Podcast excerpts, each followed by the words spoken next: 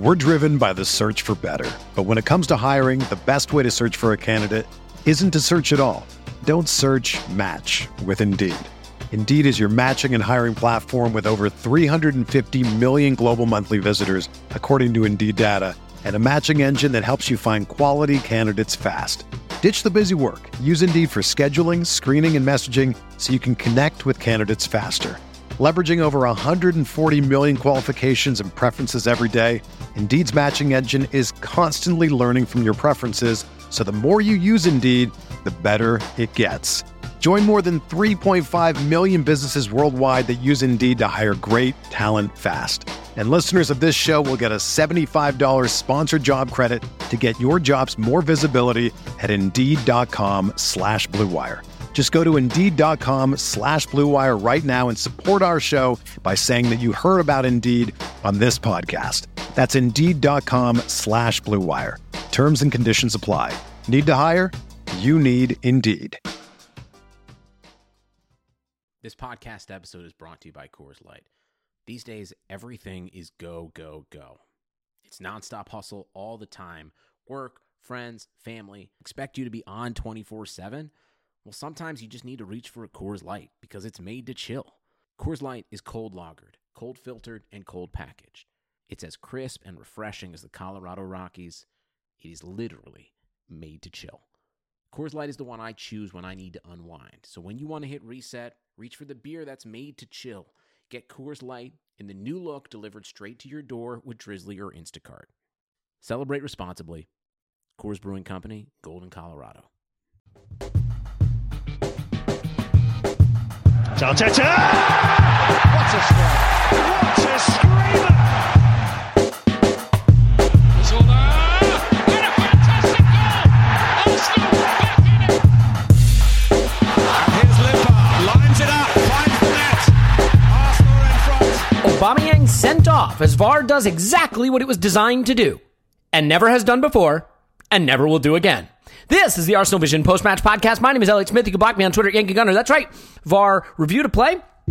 Saw a red card, sent a player off. Has never happened previously, will never happen again. Certainly didn't happen in the Liverpool match. Uh, we can talk about all that. It's certainly a big talking point. But yeah, I mean, uh, it's nice to know that when VAR does overturn a call, it can be exclusively to screw us over. Look, there is no refereeing bias or anything against Arsenal. It's just that Arsenal are the only ones that ever get bad calls. Um, anyway, hope everyone is doing well. Um, I am back from Vegas, so uh, I guess I'm not supposed to talk about that. But if you'd like to see how that went, you can see the pictures of my boyfriend Tim Clark from Arsenal Mouse that have been doing the rounds on Twitter. We we uh, had a couple dates out there, which is fine. And then uh, now we can talk Arsenal. So Paul's here. You can find him on Twitter at Pause My Pants. Hello, Poz. Clive's on Twitter at Clive PAFC. Hello, Clive.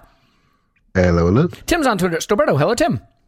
Hello there. Yeah, uh, Clive and I will be chatting for patrons tomorrow doing the annual uh, transfer pod. We'll talk targets and rumors, and uh, Scott's analytics pod will be coming up in a couple of days as well. So, all good stuff. But for now, we can talk about a draw against Crystal Palace. And it certainly didn't look like it was going to be a draw early on. Uh, we started the same lineup that we used against Manchester United. I think the first time all season that we've had uh, two consecutive league games with the same lineup, which is nice to be able to do. And we got off to a pretty hot start. And you know, the one thing I will say, Tim, you have a benefit here that uh, Clive and Paul and I do not have, which is not just uh, an encyclopedic knowledge of Arsenal history and an understanding of football, but also the fact that you didn't have to watch this game with the low camera angle. Now, you may have had a shit view from your from your seat because I understand there's Yep. quite a lot of obstructed views there, so we can get into that. But uh, yeah, this was that low camera angle, and it's really hard tactically to make out anything that's happening. But you, you know, the game certainly started well enough. But I, you know, I think that one thing people have been talking about and maybe getting wrong is that the game started out great and we were playing great right from the get go. And I actually think the game started out well enough because Palace didn't press. And so we had a lot of room to operate. And yet I think some of the signs of early trouble, uh, of later trouble were there because we really struggled to get the ball into Ozil. I don't think the midfield was progressing the ball well. And all of the uh, responsibility sort of fell to Luiz, who was pinging these long passes to Kolasinac and Aubameyang, while Palace seemed to be more focused on shutting down the Ozil, Maitland, Niles, Pepe side. So we started well and we had the good possession, but do you think that maybe, just maybe, you could see some of the problems in in the fact that we weren't really able to progress the ball uh, into Ozil and, and and get the ball to the forwards through the midfield. Yeah, yeah, I think so, and I think that's a little bit a symptom of the way Crystal Palace play. They play quite deep with uh, deep blocks, and they were sitting off, which is pretty much how they tend to play anyway. And then they try and hit you on the counter. Um, but I also think it, it's kind of um, symptomatic of probably what we've seen so far. Um, you know, Arsenal have still struggled for goals, and um, you know, I think I'm right in saying, well, I know I'm right in saying in the Premier League this season, um, we have one goal from a midfielder, and that was Torreira at Anfield, which was a pretty meaningless goal. So, um, you know that that ability. You know, we look. We've we've lost a lot of players, right, who can progress the ball from one part of the pitch to the other. Um, a lot of them over the years. We've lost Sanchez. We've lost uh, Ramsey, who breaks beyond strikers. Uh, we've lost Oxlade Chamberlain. We've even lost like players like Walcott, who can break in behind. Um, and we just did some of that, right? I mean, we lost. It won't be, yeah, yeah, yeah. yeah.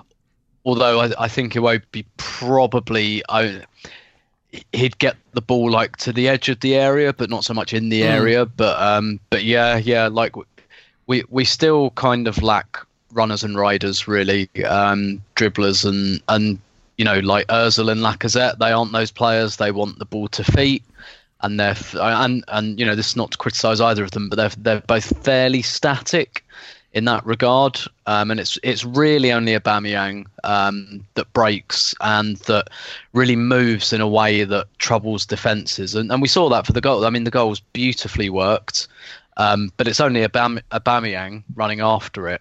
Um, and it's you know and the thing is, when you've only got one player who breaks into the box, everything has to be perfect.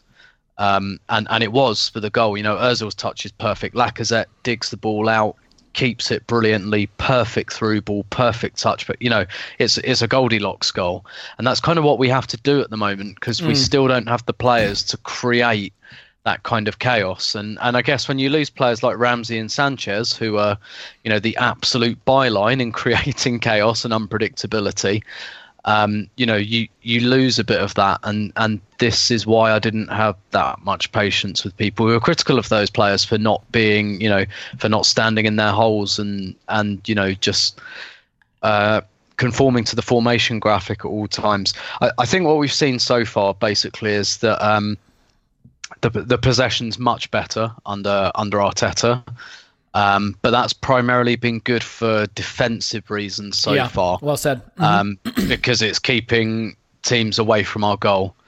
Um, and and you know maybe maybe we could do one or two players whose technical level is a little bit higher as well. But um, and then you know look I'm sure we'll get into individual players, and Özil has earned, you know, rightly earned a lot of commendation for what he's prepared to do off the ball and the intensity. But I wonder if we're just seeing at the age of 31 that he can't do that and then get in front of goal afterwards. Um, you know, in, in, the way that perhaps he did a couple of seasons ago when we had Sanchez playing up front and Özil breaking in behind him. Can can he do that anymore? Um, I'm not really sure. So um, there, there's just there's a lot of to feet players um, I think we're seeing uh, in this team other than Aubameyang, and um, that's that's going to be even more of a problem now. So mm. um, I, I think with a player like a Ramsey or a Sanchez, I think we would have scored more goals in that first 30 minutes where structurally, possession wise, we were dominating the play, but we just didn't have someone or we didn't have enough players just willing to take that gamble and perhaps move Crystal Palace's centre halves about. We moved their midfield about nicely, um, but I don't think we moved their centre halves about, and and that's to do with the players we have. I think. yeah, and I, I don't know exactly why it wound up this way, but if you look at the pressure maps, I, I know uh, Giant Gunner did his um, stats review in the Discord, and one of the maps he posts is is pressures. A lot of pressure on our attacking right, their defensive left. Maitland Niles was pressured, Pepe was pressured, Ozil was pressured. They they kept the ball away from that area and won the ball back in that area. And if you look at them, Pepe, I think, was 26 of 26 passing against Manchester United. I think he had a 50% pass completion in this game, and Maitland Niles wasn't far behind at about 63%. So they really shut down our, our ability to get the ball into those areas and use it effectively in those areas. And maybe the idea is that makes it harder to give the ball to Aubameyang where he can hurt you, which we did for the goal through the middle because they kind of let Aubameyang and Kolasinac get the ball on the left wing. Um, and so maybe they they looked at it as as we don't mind those guys being on the ball if they're not giving it to Aubameyang on the end of the move. I don't know if it was intentional or just how the game played out. But Clive, I mean, I think for me the first, you know, the the credit that we're being given for the first 30ish, 40ish minutes of the, of the half is warranted. We dominated it. But I think the credit belongs not so much, as Tim said, with the way we possessed it to score, but the way we possessed it to keep them from scoring. And I think what's becoming clear under Arteta is sometimes you just have to realize that your expectations of something are wrong. I assumed that we would just continue to be bad defensively because we have bad defenders, and that Arteta would come in and make us better at attack because we have good attackers. And realistically, that has not happened. Arteta has made us a much better team but what he's made us a better team at doing is is conceding fewer chances and being harder to break down by keeping the ball more or certainly winning the ball back higher up the pitch. And in that first 30 or 40 minutes, you know, we didn't get a lot of shots off. We didn't do a ton in the in the final third, but I think they had something like one touch in our final third and and maybe like five in, in our half or something. I'm paraphrasing stats, which is never good. Um, but so is is the most impressive thing to you right now under Arteta, Clive, the extent to which this system, this spacing, this formation is maybe not unlocking our creative potential, but has surprisingly made us a very competent team defensively? That's that's part of the story, yeah. I think um, what he's done is something that maybe we did not know could be done so quickly and done this way. So the system that we have now, particularly in possession with the the two three five or two three four one, whatever you want to, whatever diagrams you want to follow, we all know it now. We all know the where people stand. I think it was slightly different in this game because Zaha forces Maitland Niles to stay wide, which is probably the one detail that was different. And what that does is it gives Sokratis more of the ball. And if you're Crystal Palace, you want Sokratis to have a lot of the ball. And I think he was our second top passer in this game. And that immediately disconnects the right hand side of any sort of quality because that's not what he's there for. So this is the next phase. Now, I've been I've been really enjoying what Arteta's done. We all have. We can all see what he's done to inspire people. We can all see what he's done to make people feel comfortable in a system by giving them roles and responsibilities, but also reducing people's roles and responsibilities and allowing them to flourish. We can all see it. And if we can all see it, other people could see it. And that means we are now getting to the phase of what I call transparency, end of, disco- end of discovery into transparency. The issues in the team are, are going to become clearer.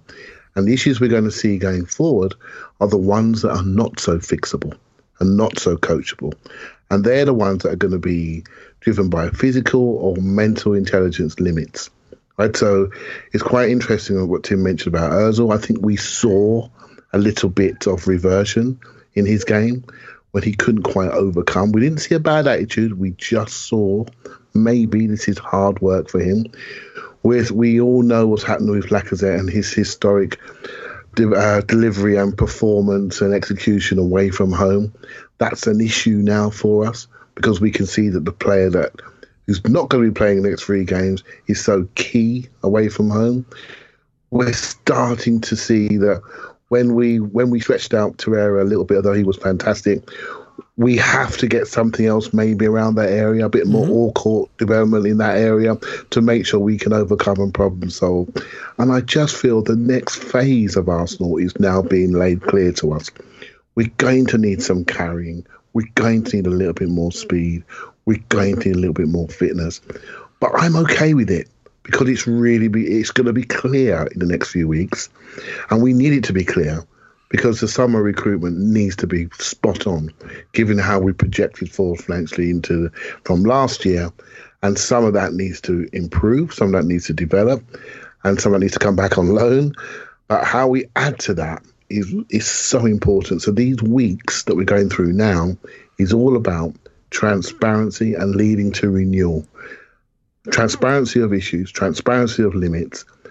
Other teams going to watch us. Other teams going to push us into areas we don't want to be, and they're going to stress the players that are maybe at their technical limit, and that's going to be the challenge. So we need other people to step up, like Pepe, like Özil, like Lacazette, to really step up and exceed expectations to carry us through these next few weeks. Because otherwise, we, I think we're going to hit a little bit of a uh, a plateau potentially. Yeah, and it's it's understandable. I mean, I I think the fact is progress isn't linear, right? I mean, it looks a little bit more like a stock market bull market type thing. Right, it goes up and then it dips down a little bit, and it goes up and dips down a little bit. You can't expect it to just be a linear uh, progression. But I think you know, like like every game under Arteta, there have been things that I really liked in this one. But uh, you know, I, I think what I'm starting to realize, Paul, is that I believed that our biggest problem was a lack of defensive talent. That may still be our biggest problem, to be fair. I mean, it wasn't really tested that much under uh, against Crystal Palace. But I'm starting to shift to think maybe our biggest problem is ball progression. And I'm curious to get your take on how that midfield, that Xhaka, Torreira, and and sort of Ozil midfield functioned or didn't function. Um, you yeah. look at Mesut Ozil's pass chart against Manchester United, okay, and half of his passes, probably more, are in the defensive half of the pitch. Now you might say, well, that's a bad thing. That's not where you want him.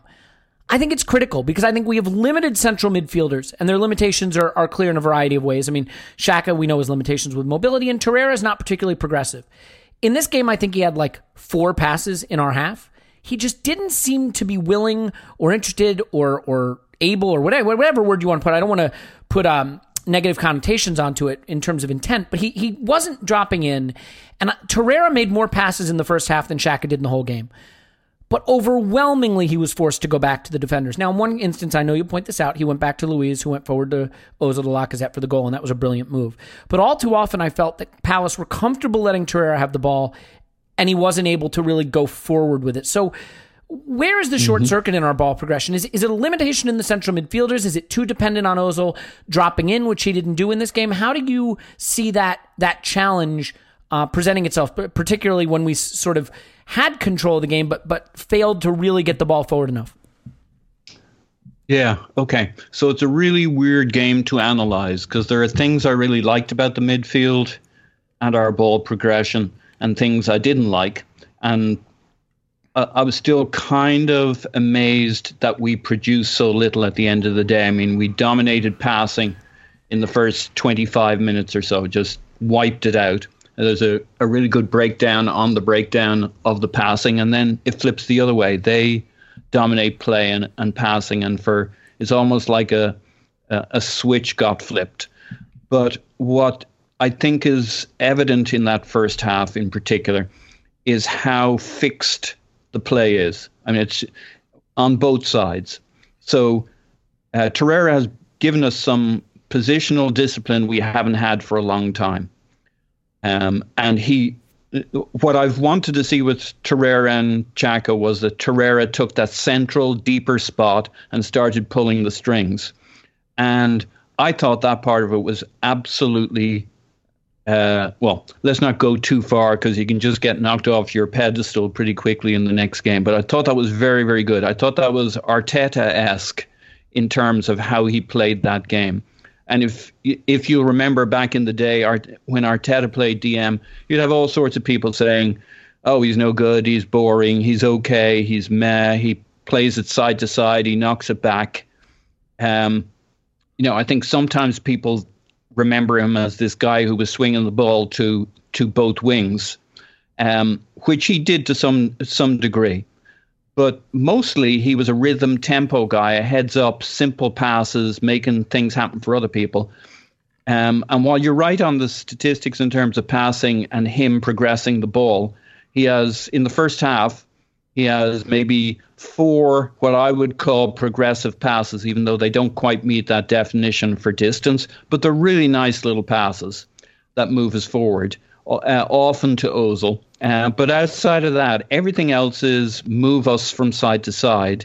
And the trade off for that is Granit Xhaka is never pressed in this game. Unfortunately, Granit Xhaka doesn't do anything in this game is, is part of the problem. I, I don't mean that as I don't think he did anything wrong. It's just somehow with this static setup, we got very little out of Xhaka and we got loads out of David Luiz. So he's hitting Aubameyang four or five times in the first half um, spraying the ball around. He's the guy who, you know, if you look at uh, the Luiz pass into Ozil, And you look at it just before that, they're pinging it around between him, Torreira, and Soc- Sokratis in a triangle.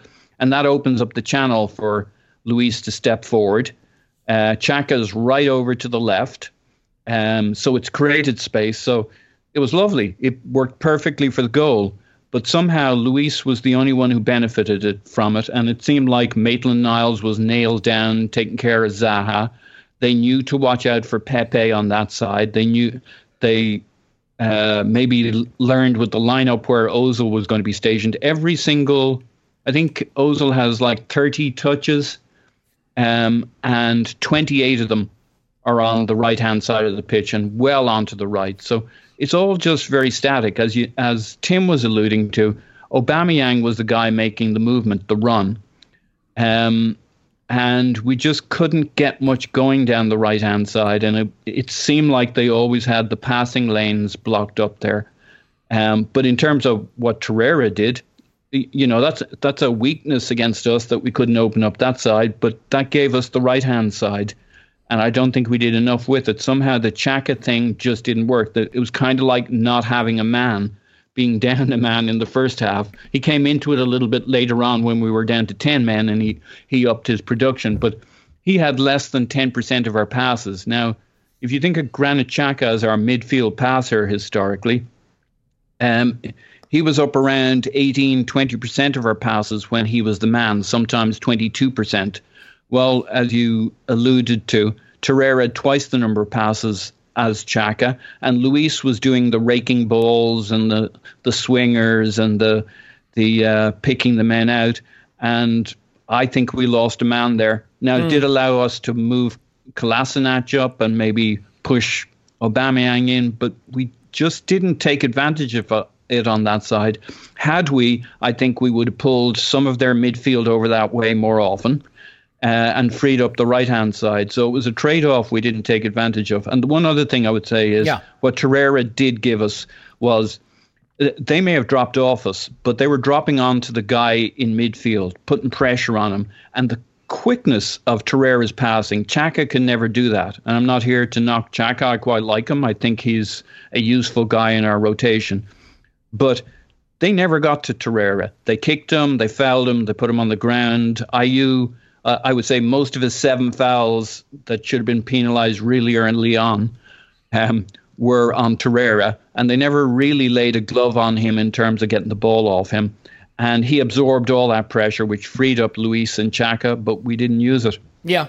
Yeah, and I mean, look, you can have issues with a player without saying that player is shit. I mean, I can't, but a normal person can. Um, but but like I do think that Torreira quickens the tempo. I think he's elusive. I think he's fairly press resistant. I think his winning the ball back is certainly important, and there is absolutely no question in my mind that that Arteta has put him in a position where he can thrive, and we're seeing that influencing the extent to which we're able to keep the threat away from our goal and win balls back. Great. I just don't think he's a particularly progressive passer. And that doesn't necessarily have to be his role, but it has to be someone's. Um, you know, and in this game, as you rightly point out, it fell a lot to uh, Luiz. I mean, if you look at Liverpool, who have a fairly workmanlike midfield in many ways, a lot of it falls to Robertson and uh, Trent Alexander Arnold. But, you know, we have Kolasinac who can't pass, and Maitland Niles had a very off day passing, 63%. And uh, so I think maybe we short circuited because Ozil didn't drop in because he couldn't get on the ball because he wasn't involved in some ways. And I, I can't fully explain why that happened. Um, I thought the patterns of play were just a little bit weird. And then we lost control of the game for a bit. But Tim, I, unfortunately, I know this is uh, this is probably not the question you want to be addressing because it's never your favorite issue, but I, I think it is a story of the game. I do think the refereeing wound up in, influencing the way this game went. Now they did start to press a bit more once they got behind, and and we did struggle to cope with it a bit. I still don't think they were causing us a lot of trouble, but it seems clear to me that they were rotationally fouling, tactically fouling to to try to kill our buildup, and they weren't getting cards for it, which means they can continue to do it.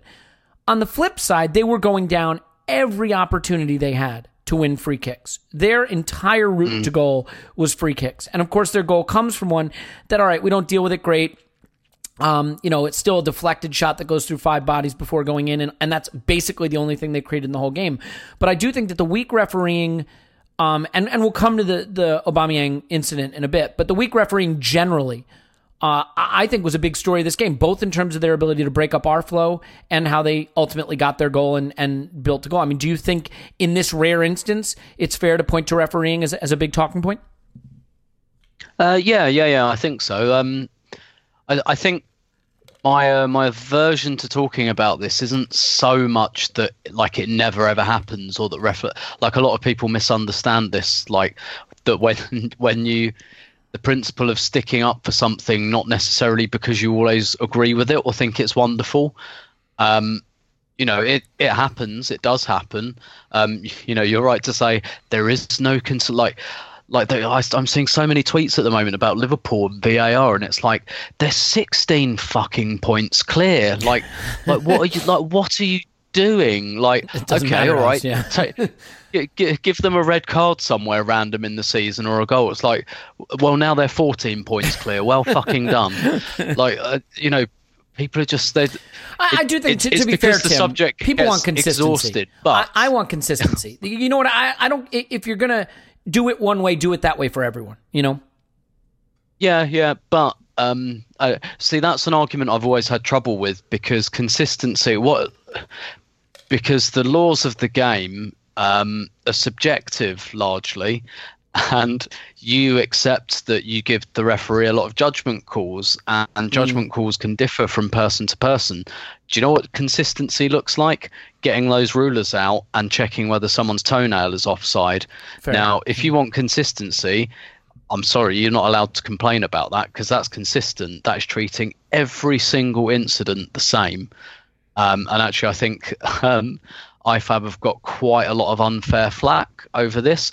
That's what people are asking for. That's consistency. That's saying we are not going to let linesmen and referees make judgment calls. We are going to measure it to the centimetre because this is the only way we can do the same thing for everyone. Because people have said they don't want sub- subjectivity, they don't want inconsistency. So that's what consistency looks like.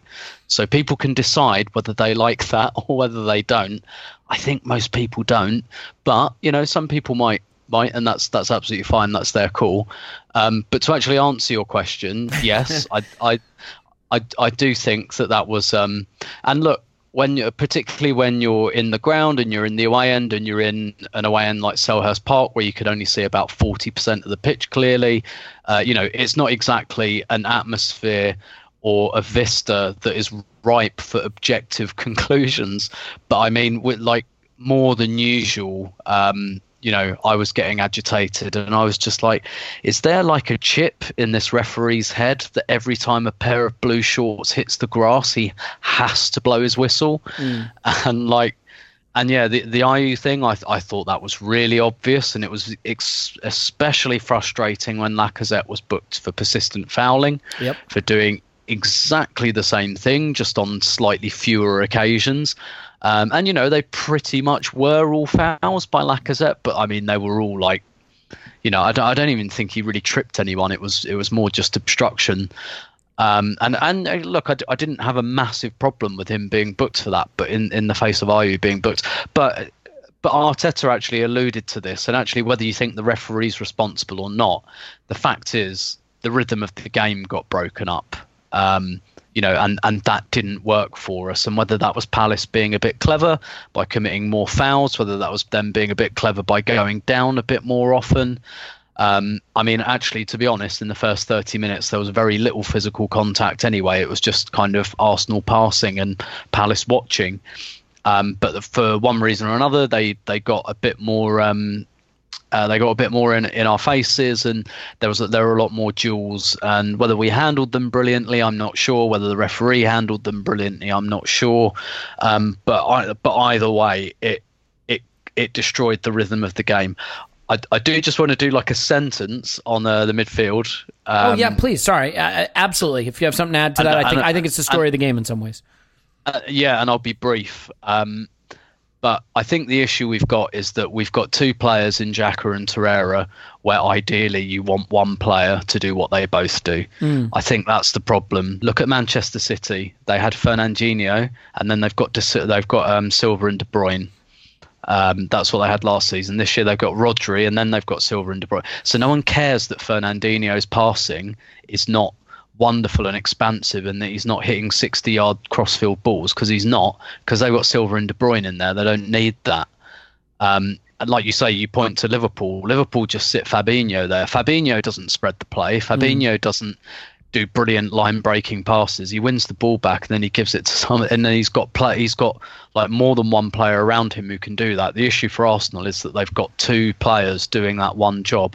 And uh, I'll be very interested to see if Arteta's tempted to drop Ceballos into that double pivot, perhaps Absolutely. alongside Yeah, mhm. Torreira, and then you've got Ceballos and Özil, and then you've got your two passing midfielders. And I, I think Torreira's a good passer of the ball. I don't think he's a bad passer of the ball at all. I think he punches the ball through the lines quite nicely. He is not a wonderful, amazing passer that's going to like split your defense open, but that's not really his job. Um, the reason we expect that of him is because we've got too few players in the team who do actually do that job. So I, I'd be very interested. I think Arteta said Ceballos isn't a number 10, so I'll be very interested to see if he comes into the equation there. I totally agree that he's not a number 10. Everything Arteta says, I love. you know what I mean? Because I think one of the big problems is I thought it was clear when we got Ceballos he wasn't a 10. I think Emery tried him there. I, he tried a lot of things at 10 that didn't work, to be fair, and we don't have a lot of players that suit that role, but I, I definitely don't think he is. And I think you could put him next to a Torreira and you could move the ball forward a little bit, and both of them have that bite. I mean, Ceballos is probably underrated for his defensive work rate and, and his ability to win the ball back. So I could see that working. I mean, maybe eventually it does have to be a three man midfield because, as you rightly point out, you know, in, in Xhaka and Torreira, you have two guys that ideally you'd want one. So maybe you just need three guys. Maybe you need Guendouzi, Ceballos, and Torreira, and you sacrifice an Ozil, and you you know progress the ball up the pitch with shorter passes, and then let the forwards do their work. You know, and, and you sacrifice a little of that final ball. Now, I, I know Ozil had a nice little pre-assist in this game, but I mean, it's not like he's exactly dropping dimes. Um, game in, game out. Although he's he's done some more of that since Arteta's come in. Certainly, Clive. I I, I guess we can talk about Aubameyang if you're ready to talk about that. I, I think this is probably one that that is a quick answer for me. I think that's a red card offense. Um, I thought we got away with it. I, I don't think it's nasty by intent, but I think, you know, look, he's steaming in. He's a bit out of control. His foot is high. His leg is straight. His studs are showing. He's not near the ball. It's a red card. It's it, it's the kind that can happen. Uh, it's a forwards challenge, as they say. It's still a red card, and it's something that we would not want done to one of our players. I think the frustration comes from the fact that we got away with the yellow and VAR overturns it when the VAR rules this season have overwhelmingly been relying on the judgment of the referee who made the call. So, just really quickly, and then we can move on to more interesting tactical stuff for you. Um, do you consider it a red card, and are you bothered by the fact that VAR turned it into one? Uh, I thought he was very unlucky to get that. I think it's all about timing. If he makes a contact with um, Max Meyer's foot and it's off the ground, it's a simple contact foul and done.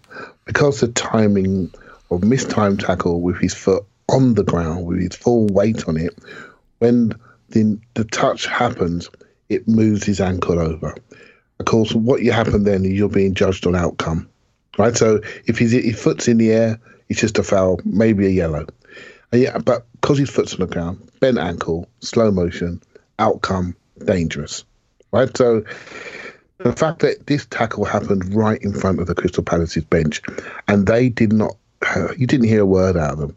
Normal football is if you get a chance to do somebody quite close to your bench and make it bigger than what it is, you take it. No one did anything because the speed and the danger wasn't there in the tackle. It wasn't obvious to the human eye. It's only when you saw it, it looked surprisingly ugly. But it wasn't really. It was just very unfortunate. I think a three game ban for that is too much.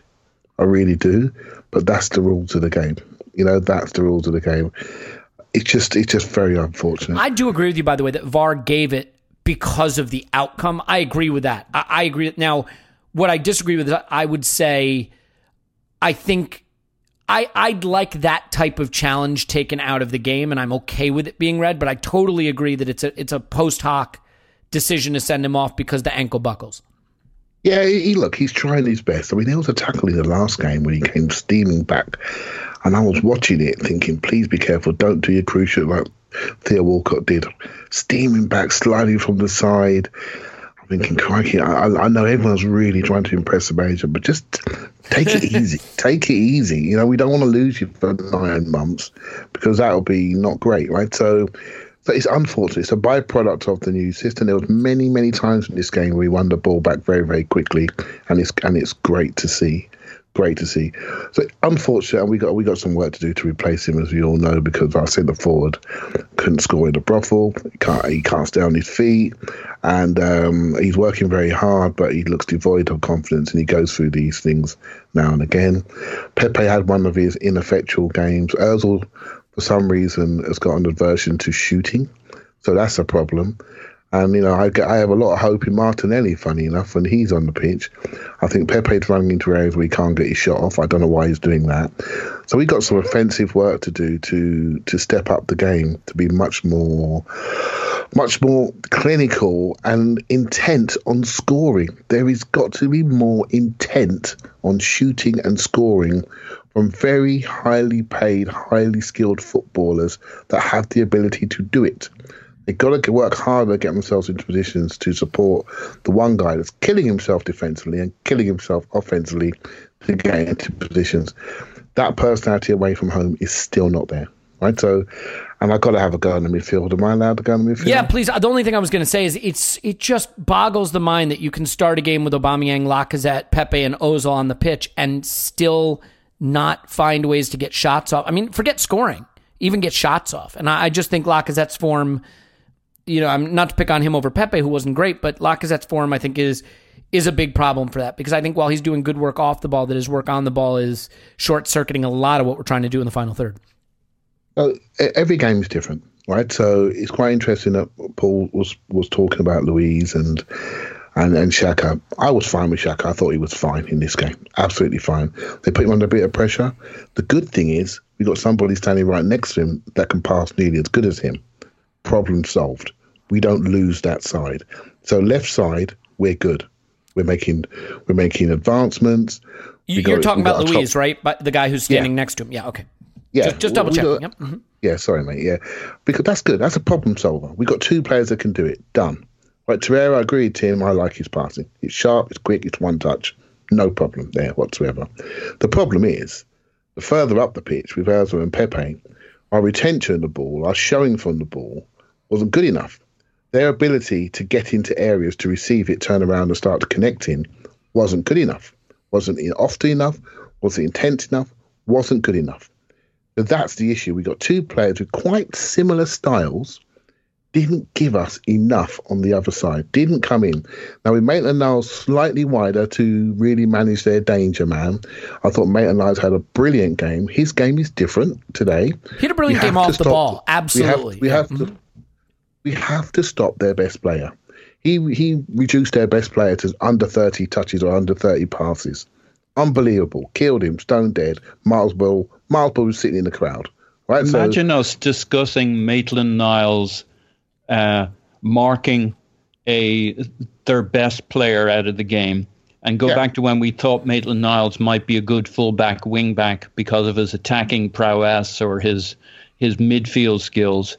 And I mean, if there's one testament to what Arteta has done, that is a remarkable transformation that uh, that Maitland Niles maintained that level of focus for 94 minutes.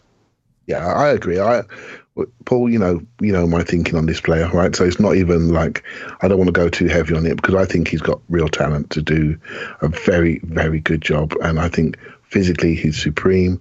Concentration wise comes with maturity. I don't think he's an overly mature player, but I think he's found a level of importance.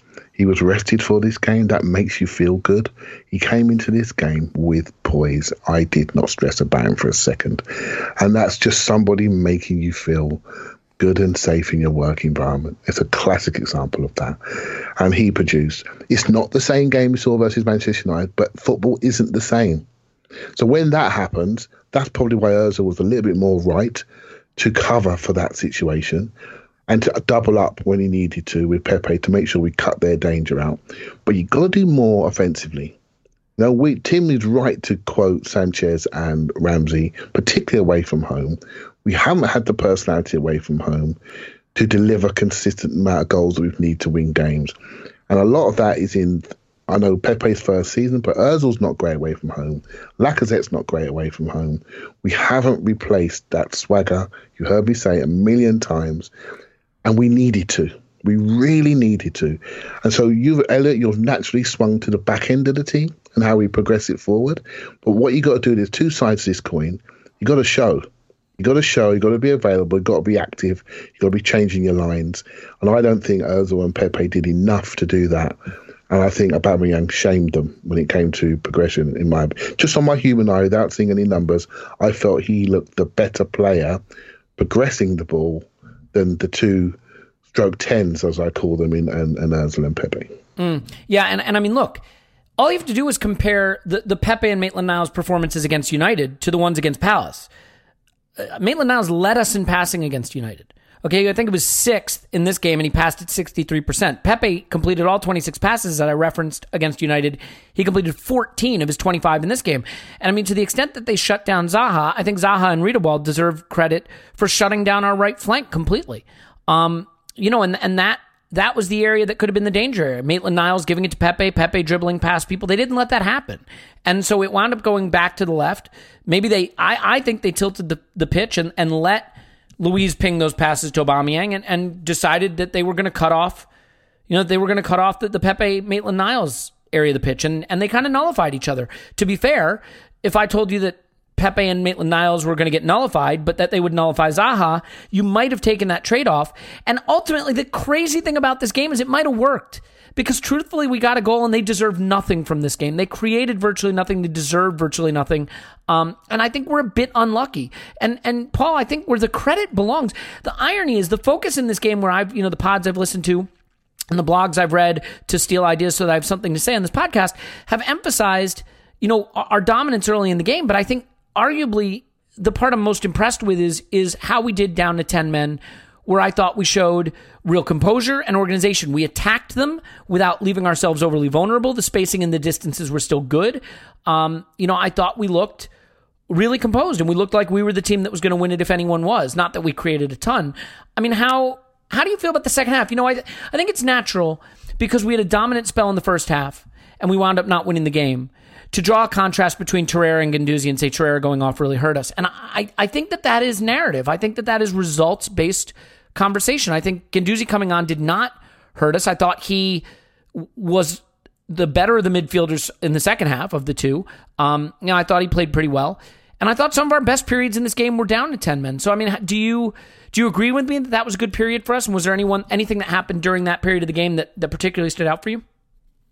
Um, I, in a weird, uh, uh, contorted way, I think all three periods you can take something positive going forward. I agree with you. Uh, Guendouzi was, um, I think he really picked up where Torreira left off, and he gave us that energy. Again, the frustrating thing is, and as people know, I generally am reasonably positive towards Xhaka while seeing his limitations. I think again in the second half, while he was more active, uh, he wasn't super active, and he was he was still. Um, he struggled really to to uh, impact the game. I think maybe a lack of athleticism when you're down to ten men doesn't help. Um, I think he did an excellent job defensively. I think our midfield generally did a really good job throughout the game. I, I think one of the things that was missed a little bit in the first half when they they came back into it and pushed on against us was what would be the one thing we all say you don't do 10 minutes before halftime when you're a goal up? You don't concede. And we didn't remotely look like conceding. I, I, I j- um, just me, I'm, I'm kind of tactically innovative. I would say don't concede ever. Just, you know. Yeah, yeah. yeah. Oh, good. Good, good. The Write that down. note on paper. okay. Yeah. so now maybe part of that is just that, you know, they weren't great, Crystal Palace, but um, I do think we paid a strong price for nailing Dan Zaha on that on our right hand side. And I think that made a lot of things more static than they would have otherwise be. It it had knock on effects for Pepe and for Ozil to some degree. I mean, we should still have been good enough to play around that and to make shit happen. But it does. We were just so static in many ways with the amount of possession we had. Um, but they they come on to us, and I think we did absolutely uh, by comparative levels, absolutely excellently to maintain that solidity. Um, and I think we did good, particularly at the end of the first half. In the second half, they come on to us, they're earning their free kicks. And I think Arteta uh, hit, hits the key point, and we talked about it earlier. Giving away that many free kicks in our half just kept the pressure on. I think we contributed as much as anything to our own demise there. I I do wonder whether Aubameyang knew what he was doing with that with that red card, and I say that in this way, not not because he wanted to damage anybody, but I I do definitely think there's a reasonable chance Aubameyang wanted to leave somebody on somebody who'd been kicking so many of us. We should remember he's the captain now. Mm. He doesn't feel about football like he used to, where he was like this young, free, and single uh, winger uh, doing his thing, adding goals, you know, life of the party or whatever. He's he's very serious these days. He will run the length of the pitch to to cover his fullback. And I think the frustration in the dressing room at halftime with all of the fouls that then continues in the second half where they're getting these fouls and pushing us back. And I think uh, there's a very good chance that that fella uh, took a couple, a couple of lumps out of him or somebody else, and Aubameyang saw his chance to give him a little reminder what it's like on the other side. I doubt he was trying to do the guy in, but I definitely think he wanted to leave some, uh, something on that guy, especially because that actual slide with the studs is how he puts in half of his his goals for a tap in in the six yard box. So He's got a lot of control at that point. That's a good point. He's uh, a guy running at full pace who has supreme control of his body, as he showed when he put when he scored the goal earlier in the match. yeah.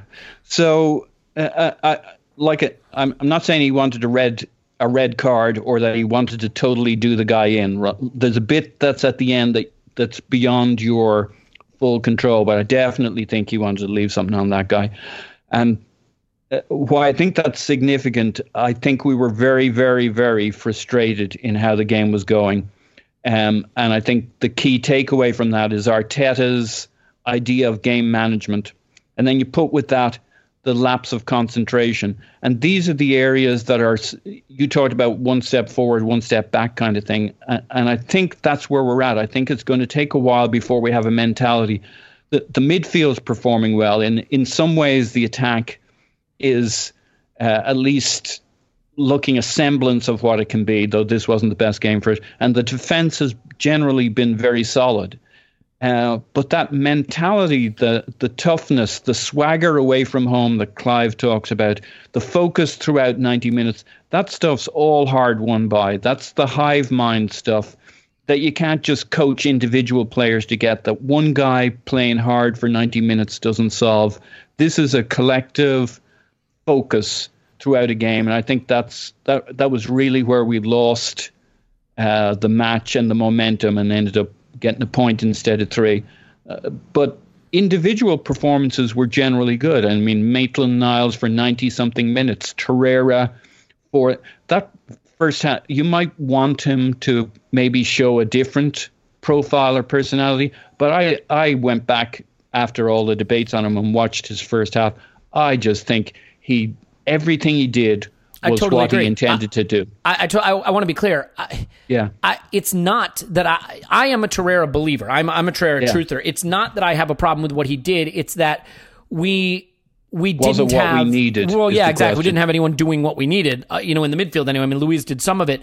I guess. Well, let me ask you this, Tim. You know, the the point of this season in the Premier League right now isn't to win games. I mean, it is, but it isn't, right? Because we're not going anywhere. We're we're maybe going to sneak into Europa League places, and I think we could probably have a debate on whether we will and whether we should. We're not going to get in the top four. You know, we're not going to achieve anything in the Premier League this season. So the goal is to observe Arteta and see if progress is being made. And I guess it's a complex question, but what I would ask you is do you see continued progress and improvement in this performance? Um, or is it a step back for you? Or some somewhere in between, or anything else you'd like to talk about? Um, it's it's possibly a sideways step, I'd say, in that Arsenal.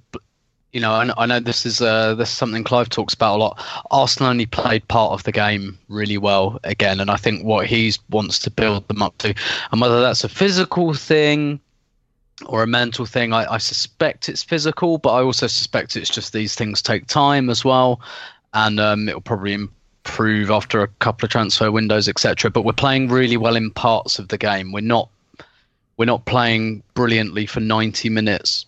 I mean, I thought in this game we showed a couple of different sides to ourselves. So um, yes, we, we kind of dominated possession in the first half an hour or so, and we I, I don't think we've seen an Arsenal team do that um, in that manner for quite a while. I, while um, it didn't have enough kind of chance creation, it didn't feel like sterile possession either. Um, you know, I, I, I felt I felt good watching that. That didn't look like just aimless side to side stuff that perhaps mm. we saw in the in the latter Wenger years. There was a, a punch and a purpose to it, and and I just think that honestly, you know, Palace are pretty good defensively. They they're they're difficult to move around. They sit in their holes, and uh, we perhaps just didn't quite have the ingenuity up front to really move them around and or get them to come out a bit at us. But um, and then you know, I think there was like the last. 10 minutes maybe of the first half where we, we started to lose that a little bit which you know could be natural game state um, it, it's very rare that any team, really, particularly away from home, dominates for the entire 90 minutes. Um, the question is, like, can you suffer, uh, to use an Arteta word? And if you watch Liverpool lately, Liverpool, in fact, rarely at all are dominating games for 90 minutes. What they do is they dominate that they capitalize on their domination and when they're not dominating they make sure they've still got control and they make sure they don't give too much up that they don't give goals up when you know i don't think they're ever really massively under the cosh but perhaps when they don't have complete control of the game. And, and that's kind of what we did in this game right? We we lost control of we didn't have control of the game but we didn't lose control of the game if that makes sense. The no, game I, I totally changed. agree with that. Yeah yeah, and we responded to it, and and that's what makes the equaliser so um so annoying. I, I just don't think Palace had us in any trouble at all, and even after the equaliser, I don't think they had us in any trouble either. It was just you know, like Arteta said, we just fell asleep for a minute, and and maybe that will take a little while to knock out the players as well. But I I think um you know look this this this wasn't an enormous step in any direction. It it was either sideways, half a step back, or half a step forward, depending on your view. It, it wasn't, you know, the dial didn't massively move, and that's okay because I think what we've got to remember is that the bar was so low when Arteta took this job yeah. that there was I I was reasonably convinced there was going to be like quite a big uptick um, because like it it couldn't fail. Like he would have to be bad basically for it for there not to be some kind of uptick. It, like even Freddie Ljungberg in his first game in charge, look, he, he wasn't experienced enough, I don't think, to to really kind of get a sustained improvement. But the first half an hour of that Norwich game was so much better because um, just because the bar was so low, it wasn't anything amazing. Um, I, th- I, think what we're seeing now is is something promising, but I think most of us recognise it's building and it's going to take time. Um, and that the idea is right, but we've got to make the execution a bit more constant, and that we're kind of tactically we're on the right path. But um, I think now you know, we're not going to see the same level of improvement that maybe we saw in the first three to four games. It's going to plateau a bit because it was so the bar was so low that we couldn't fail to raise it significantly. Now I think you know, assuming that everything goes okay, it's going to go up incrementally, and that's that's probably an adjustment that we're going to have to make as supporters as well. That this is, you know, that there's no miracle cure here. That the first, like, I think we're right to be enthused, but that trajectory is not going to continue um, no, because it can't. That's fair. I, I, do think though that you can, you know, you can point things and say we're rolling out a system that seems to make sense. I understand what we're trying to do. I can see the results it's having. Like for example, even in this game, which is disappointing in the outcome, they had six shots. They had less than half a goal of expected goals. They scored off a deflection. Um, they were not really progressing the ball through us. They were doing it mostly through free kicks. I mean, they had 22 fouls suffered, right? We committed 22 fouls. We tried to press them. We tried to get in their face up the pitch. They threw themselves to the ground and then kicked it long into our box. So, like, I don't, you know, I don't know that we did too much wrong in our approach. Maybe sort of similar to the early parts of the Leeds game we played a little deeper than we should. We were just sitting five yards too deep. We were pressing five yards too far back. And maybe some of that is that Lacazette and, and Ozil and Pepe, I mean, you didn't have particularly great games across the three of them. I, I don't know exactly how you want to point to that, but I do think that if you can look at a game and say that we gave them virtually nothing, they got a lucky goal. And what we failed to do was we failed to create enough, but we also went a good chunk of the game at the end when we would have been chasing it with 10 men. I can sort of live with that. And then at the end, the last chance falls to you and, and, and you should win it.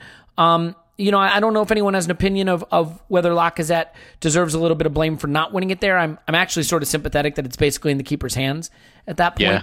Um, so, I so- don't think yeah. he, I honestly I don't think he can do a thing with that. I Yeah. really don't. Like the goalkeeper. I mean, just watch it again. The goalkeeper's on it by the time he makes contact. I, And the I save is so good too. I mean, Pepe's really, really unlucky not to score there. yeah Um. yeah. Well, so then let what we're yeah. what, what go we're ahead, please. seeing now, what we're seeing now is we shouldn't be despondent about it because we need to see this. Because before, when we were coming out at the end of the Emery era, we were having massive debates: is it the coach? Is it the player? Is it the players? And we all we all massively disagreed about that, depending on who we loved the most, which players we loved the most. Um, my feeling is we've now seen the coach come in and organise, so we can all see it. Great. So our gaze is now going to flip really closely onto the players, not in a horrible "he's got to go, he's got to go, he's got to go," but okay, if this team needs to progress, we now know the skill sets that are required, and what we need to see is more of these games. Actually, more of teams working us out because the moment they work us out, we'll see more clearly what's required. But I think for Arteta now, he needs to absolutely see this, so he's clear. And what we don't have enough of is is carriers from deep areas. We don't have enough people who can step past the first man and drive through lines and break coaching systems. We don't have enough ball retention in the top third, and we haven't had all season. We don't have enough shooting from attacking midfield. We don't have enough. We just don't take enough shots. We don't get into shot positions, in my opinion. We don't threaten. We need some more bang bang shooters, and we need some more all court players. Obviously, we need another centre half at some point. So it's we- we're seeing the start of something, and it's going to become even clearer when the next team is now going to have four or five games of data to look at to stop us to break our system, and how are we going to break out of it? This is a good thing. It's gonna do. It's gonna start make the season stale. This is a good thing because when we're looking at summer targets, we will all know what we need, and I think we shouldn't be too. I think I agree with you. Both, I know you're saying similar things, but we need to make sure we are absolutely behind this because the next phase is going to be a little bit up and down. Yeah, and and I mean, it's going to be a little bit down not having Aubameyang, certainly, Clive. But I mean, on the one hand, I can kind of shrug my shoulders because my attitude is like, well, what are we really playing for? But uh, first of all, you'd like to be able to go to Chelsea and beat Chelsea away, even if you're competing for nothing. That would be really nice. Pay them back for a game that we probably should have won the first time around, uh, right until the end. Without Aubameyang, that's certainly hard to do. But maybe is is the hidden sort of worst part of this losing him for the Bournemouth FA Cup game because the FA Cup and the Europa League are sort of the season now. And and while winning the FA Cup isn't a consolation for finishing mid table, mean it sort of is a consolation for finishing mid table, and and it's a competition we have a great history with and affinity for. So. With Aubameyang being out, I mean, it gives Martinelli maybe a chance to play a little more, which is exciting. Obviously, um, you know, and and I'm hopeful that he will. Maybe Nelson will get more playing time. But is the is the challenge that that Bournemouth away tie and really the importance that the Cups take on now in our season and not having him for that game? Yeah, I don't know if it's just me, but I'm, I, I enjoy the FA Cup. You know, it, Well, I think you know, everybody enjoys enjoy- it. I just think if you're, you know, if you're one point off fourth, maybe you say the FA Cup's not a priority. If you're, you know, two points off a title, but when you're sitting ninth, you might as well be going for the FA Cup. Yeah, I mean, yeah. Look, it, it, I I don't worry about it. Put it that way. I don't worry about it. I worry about, I worry about some other players' performance, and I worry about that competition. I mm. think Martinelli is somebody that is really, really bubbling. He's really bubbling under, and I think, you know, when when he came on for Nelson in the Leeds game, Nelson got a lot of praise, but I thought Martinelli was brilliant. I thought the moment he came on, he was a step above, a step above Nelson easily for me. And um, he has the personality to impact people. He doesn't care where he is, home or away. He wants to be in this. He wants to be in the game. He wants to be on that pitch. So I think he he should come in. I would think clearly. I would think. I don't know if he reacts. I think Ozil's had a bad few minutes in this game. He he's done amazingly well, and he just dropped away in this game. I thought Pepe is unintelligent in this game. That we are lacking an- another player, another forwardish player that gives us a bit of hope. But what you find is when the main man goes, other people step up, and I think Lacazette will try his best to step up and fill that void, and and because he knows he has to, and that may bring out something that's been lying dormant within him. You know, I think he's not somebody who's not trying; he's just not doing very well at the moment on the final piece. But at least he's working harder off the ball, Lucky, which he wasn't doing in, in the late Emery era. So we just got to hope, mate. Um, I, I have not got a lot of hope, if I'll be honest with you. But every game, I always say, every game's got a different story, and maybe we'll find something else, and maybe Pepe will will step up, which he has done in, in, in brief moments, and close the gap. But I don't think the season's going to be defined in the next three games, but um, we'll know a lot more about the overall squad after the next three games. Yeah, I, I mean, I, I certainly think that life after Aubameyang is probably going to start sooner than we'd like maybe this summer. I mean, I, I'd be happy if he stuck around, but for reasons we've discussed, it may have to start. It's not the end of the world seeing how that looks in the middle of a sort of lost season if you can find a way to get through um, these next three games and certainly progress in the in the FA Cup. I mean, I, I know it sounds silly, guys, but the Europa League is the most important thing about our season now. They give a Champions League Yeah. place to the winner of that clown ass competition, and could you imagine what it would mean to our club if in the middle of this garbage season we somehow snuck into the Champions League for next year and we go into this summer with Champions League football on offer? Aubameyang has played all but 10 minutes in the Premier League this season until his red card. So, three games off right before the Europa League comes back. I mean, I'm not saying he meant to do it, but, but it may not be the worst thing in the world. Um, final thoughts, Paul, and any, any other sort of interesting nuggets you want to pick out of this game before we say goodbye? Well, I think Pepe, while he had maybe a less than uh, eye-catching overall highlights reel, this is two games in a row he's taken a shot from from some distance, a difficult shot, and hit the post, and it, it just rings in my head what the uh, the majority owner of Lille had said about him. And his he's not just an owner; he's a, a an expert in talent spotting and data analysis, uh, and that's why Lille got to where they got to. And he said Pepe is a world class finisher, and I'm beginning to be convinced that he may well be a world class finisher. Um, uh, uh, those were two really good efforts that you felt he was unlucky both times. Paul, Um, Paul, Paul, do you think we should get him off the right and stick him on the left and so wasn't that interesting in the second half of the that's where I was going with this. I I can't say I fully understood it except that maybe Maitland Niles still needed some support and Martinelli was the better man with 10 men, but playing Pepe from the left and even though he tends to swing it with that left foot, he still got it it was going inside that post from from quite an angle out there. So it looks like he could be pretty effective from that side, which gives I mean it gives Arteta options. It, it, it, was a weird one for Arteta to say, you know what, I'll swap these two guys, um, because it's basically untested. But he he obviously s- saw something there. Uh, that he didn't even hesitate. It wasn't something he did after some long period of time because it wasn't working. Um, so uh, it, it was a very interesting angle and approach, but it could be an opportunity for Pepe to step up. Uh, he can provide the finishing. He has the confidence to go for it. He can only be encouraged, and uh, I'll be interested to get Clive's thoughts on what he thought was going on with Pepe from the left.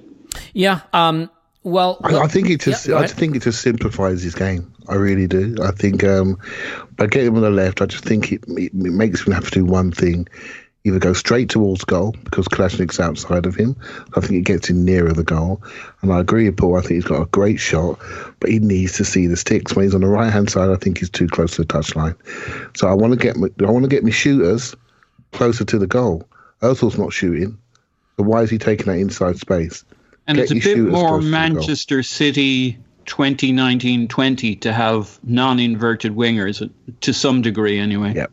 You, took, you read my mind, Paul. It's exactly what they did initially. I didn't agree with it when they used Sane from the left. When he was at Schalke, he played my, primarily on the right, and they moved him to the left. I thought I don't agree with that. I've seen all the YouTubes, but he did quite he did quite well, didn't he? on the left hand side, it simplified his game, just made it all about speed and, and smashing in crosses and shots. And I think maybe it wouldn't be surprised me if you see Pepe take that role, uh, just to make it easier for him in his first season. Tim, you have any strong feeling on how we'll survive without Aubameyang? Because I know you wrote an article about it. Yeah, I I think Martinelli could be key here. Um, I so I I tend to think that Lacazette will be all right. It, it's weird, you know. Lacazette hasn't gone that long without a goal. Um, it's just he scored a lot of goals towards the end of the kind of Emery Ljungberg era when people had lost interest a bit and the goals didn't feel very important. Um, so I, I I think with a goal he'll be okay. Um, what I'm really interested to see though is whether you know whether we get like a bit of this. I don't know. Maybe I I think maybe E wing theory is like too broad a brush um, for three games, but whether you know Aubameyang not oh, being Yu- there. Ewing, Ewing theory. Ewing, yeah, yeah, yeah, sorry, yeah, yeah. yeah, no, yeah, I, yeah. I just because that's that's a great um, Ewing. reference on your part. No, no, no, it's it's fine. Ewing theory. Um, for anyone not familiar, it's sort of uh, the best player gets taken out of the team, and everything then goes right for the team.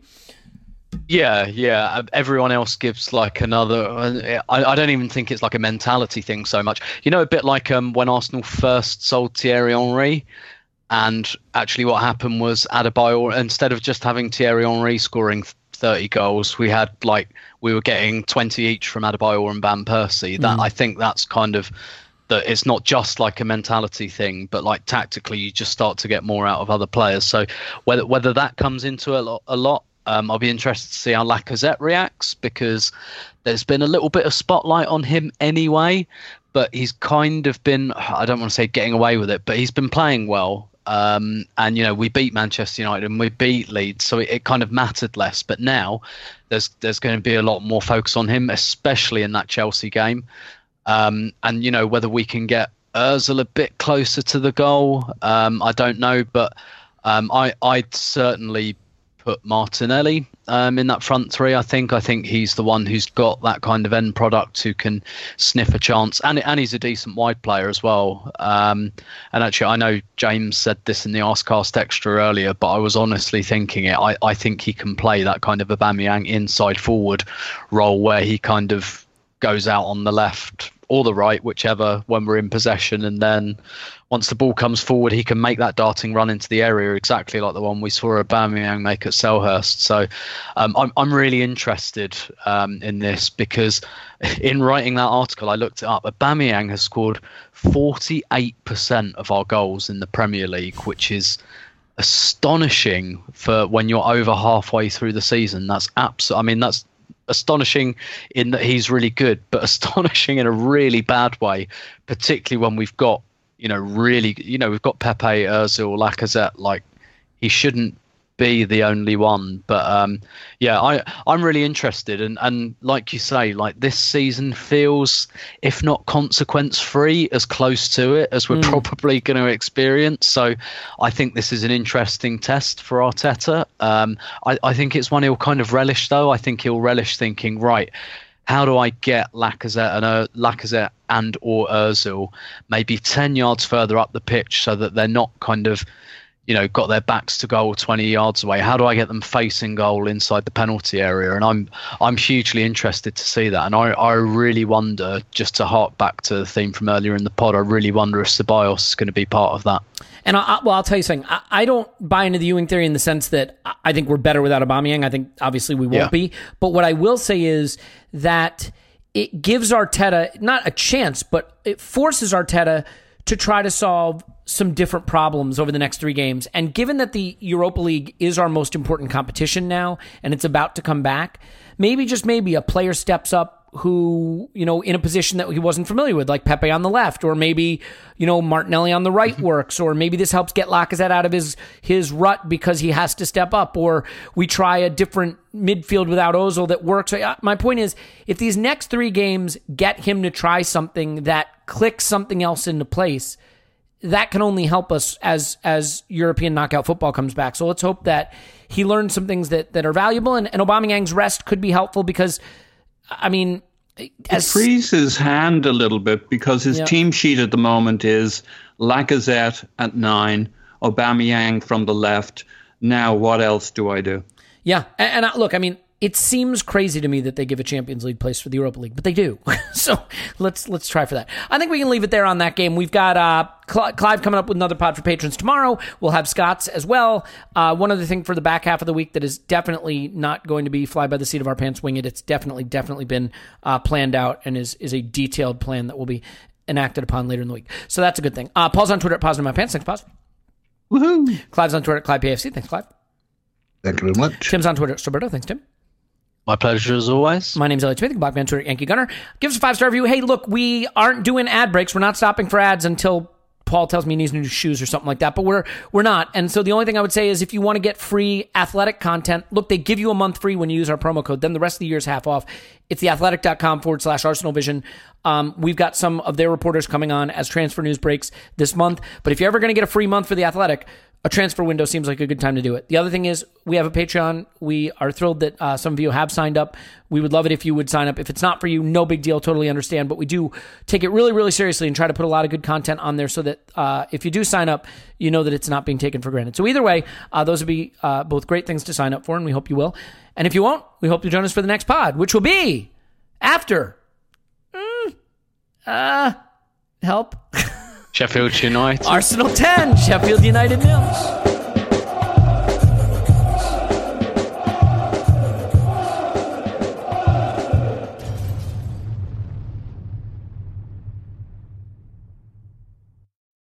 Everyone is talking about magnesium. It's all you hear about. But why? What do we know about magnesium? Well, magnesium is the number one mineral that 75% of Americans are deficient in. If you are a woman over 35, magnesium will help you rediscover balance, energy, and vitality. Magnesium supports more than 300 enzymatic reactions in your body, including those involved in hormonal balance. From functional medicine doctors to mental well being and female hormone experts, we all know that magnesium is the one mineral to improve all aspects of well being and health. But which one? Magnesium Breakthrough from Bioptimizers, the trusted choice recommended by leading experts with seven best absorbed forms of magnesium to ensure your body receives the support it needs for overall well-being. Go to bioptimizers.com slash balance today and use code BALANCE10 for 10% off. Support your journey to wellness at B-I-O-P-T-I-M-I-Z-E-R-S dot com forward slash balance. Magnesium Breakthrough from Bioptimizers, your foundation to optimal health and vitality.